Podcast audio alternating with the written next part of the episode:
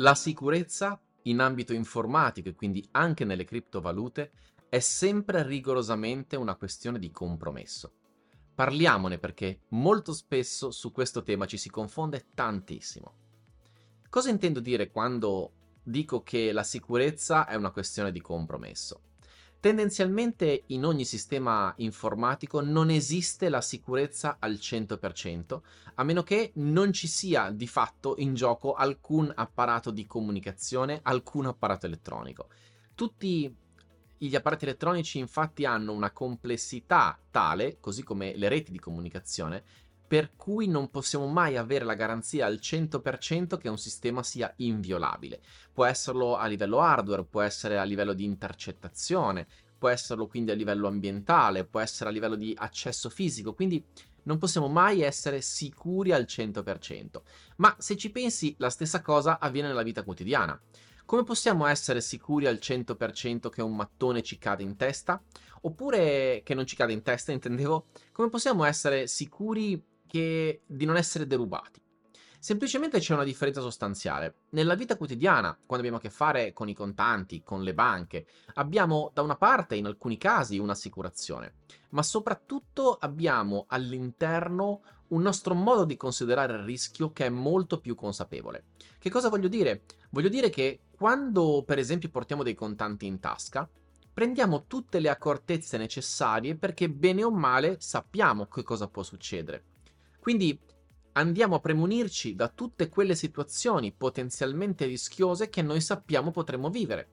Ognuno chiaramente lo fa a suo modo, allora io posso magari sentirmi a mio agio tenere in tasca 5.000 euro in contanti, un'altra persona potrebbe non sentirsi a suo agio. Ed entrambi, sapendo come ci sentiamo e sapendo quale rischio potenziale stiamo correndo, perché siamo stati educati a far fronte a questi rischi, semplicemente li gestiamo nella miglior maniera che possiamo.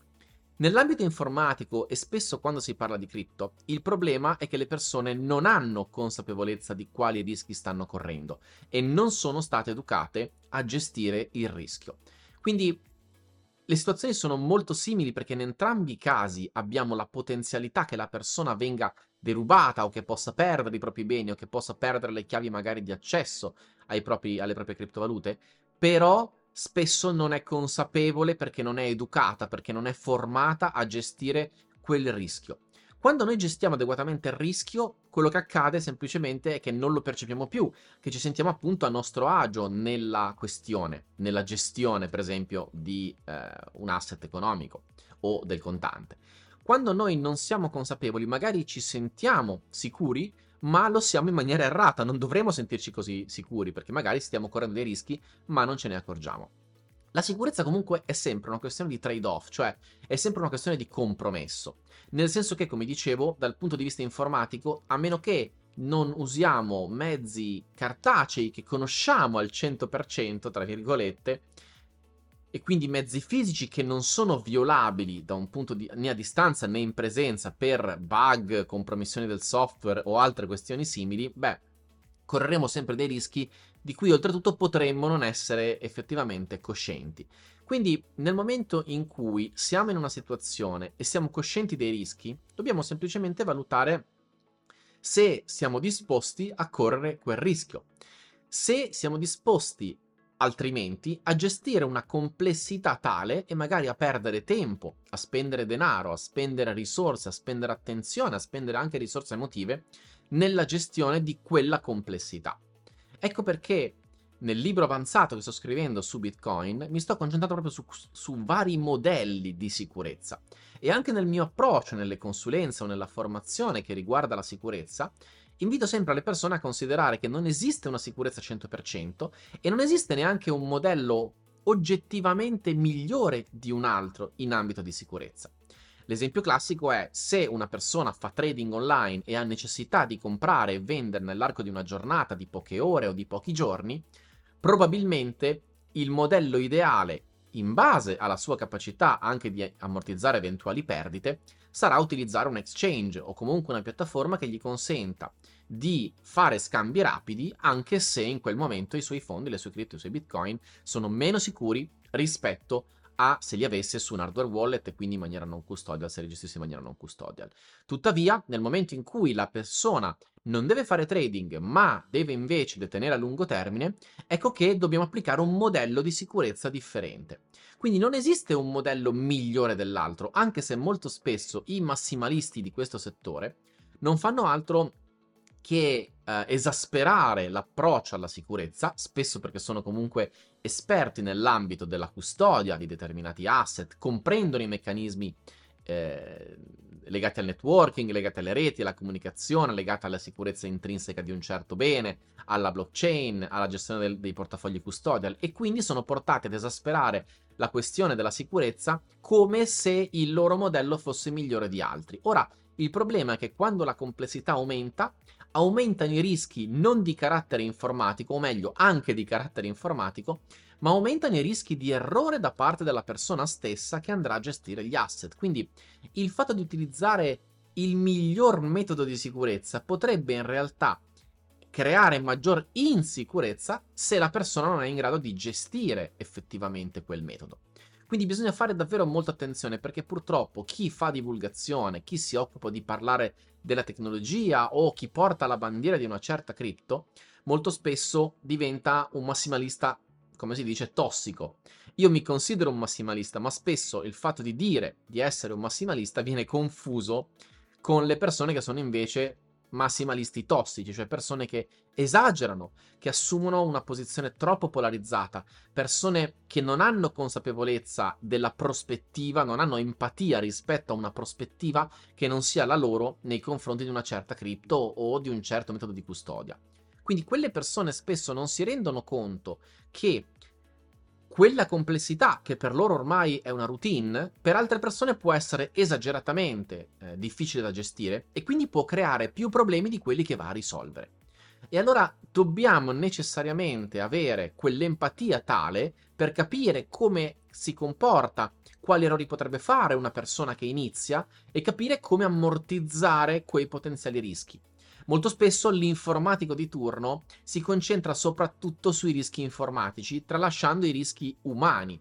E molto spesso si legge, per esempio, sui forum del settore di persone che magari non sono nativi digitali, di persone che hanno poca dimestichezza con la tecnologia, che pur rispettando determinati criteri oggettivamente validi eh, nella maggior parte dei casi, hanno purtroppo perso le loro cripto, perché magari pur seguendo certe regole ma non comprendendo completamente quelle regole, si sono improvvisamente ritrovati a mettere a rischio i propri asset, anche se stavano teoricamente utilizzando buoni metodi.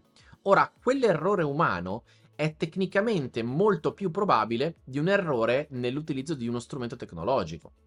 E comunque tutto va verificato. Ora, questo vuol dire che non si può stare sicuri? No, vuol dire che dobbiamo stare sicuri e vuol dire che dobbiamo capire cosa possiamo gestire, quindi quale complessità possiamo gestire e invece quale complessità creerebbe più rischi che benefici. Ecco perché una consulenza nell'ambito della gestione di Bitcoin ti deve eh, analizzare da un punto di vista della tua capacità di gestire una complessità, ti deve poter trasmettere effettivamente la capacità di gestire una certa complessità, certi strumenti, certi software, certi dispositivi hardware. Ed ecco perché non possiamo considerare, per esempio, un hardware wallet migliore dell'altro, o non possiamo necessariamente considerare una strategia di custodia migliore dell'altra. Dobbiamo tendenzialmente adottare delle buone pratiche del settore, ma dobbiamo capire chi le andrà a utilizzare. Dobbiamo capire come trovare il miglior incontro fra complessità e sicurezza. Perché se camminiamo per strada un mattone potrebbe effettivamente caderci in testa, ma questo non vuol dire che non camminiamo mai sotto un balcone, vuol dire che abbiamo dentro di noi una sensazione che corrisponda al rischio che stiamo correndo e a tutte le precauzioni che noi decidiamo di prendere, che accettiamo di prendere, che per noi vale la pena prendere. Ecco come normalmente in tutte le situazioni della vita andiamo a tutti gli effetti a gestire il rischio, la sicurezza e l'insicurezza. Nell'ambito tecnologico, però, le persone che non sono native digitali, le persone che non hanno studiato a sufficienza, devono rendersi conto di questi rischi, devono prima capire questi rischi per poter agire con consapevolezza e poi gestire la sicurezza dei loro asset.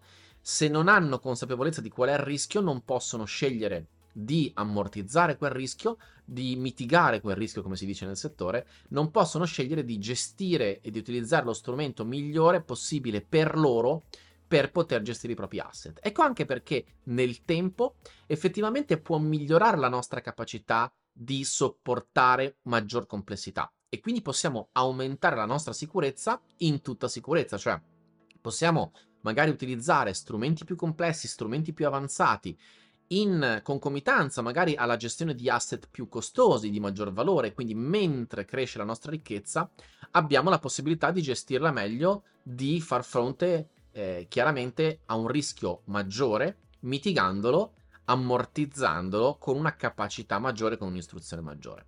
Per questa ragione consiglio sempre alle persone che iniziano nel mondo delle cripto di avere comunque una base di valore, quindi un minimo di valore all'interno del loro portafoglio, mentre continuano a studiare, mentre continuano ad accumulare, per esempio con il, con il classico dollar cost averaging, quindi con il classico piano d'accumulo periodico, e nel frattempo, mentre continuano a studiare, capiscono la complessità, rimangono probabilmente affascinati dalle possibilità che hanno e acquisiscono gradualmente strumenti più importanti, più complessi che possono gestire con disinvoltura. Ci troviamo su sicurezzaBitcoin.com per strategie, consigli, tutorial o consulenze nell'ambito della sicurezza dei tuoi bitcoin.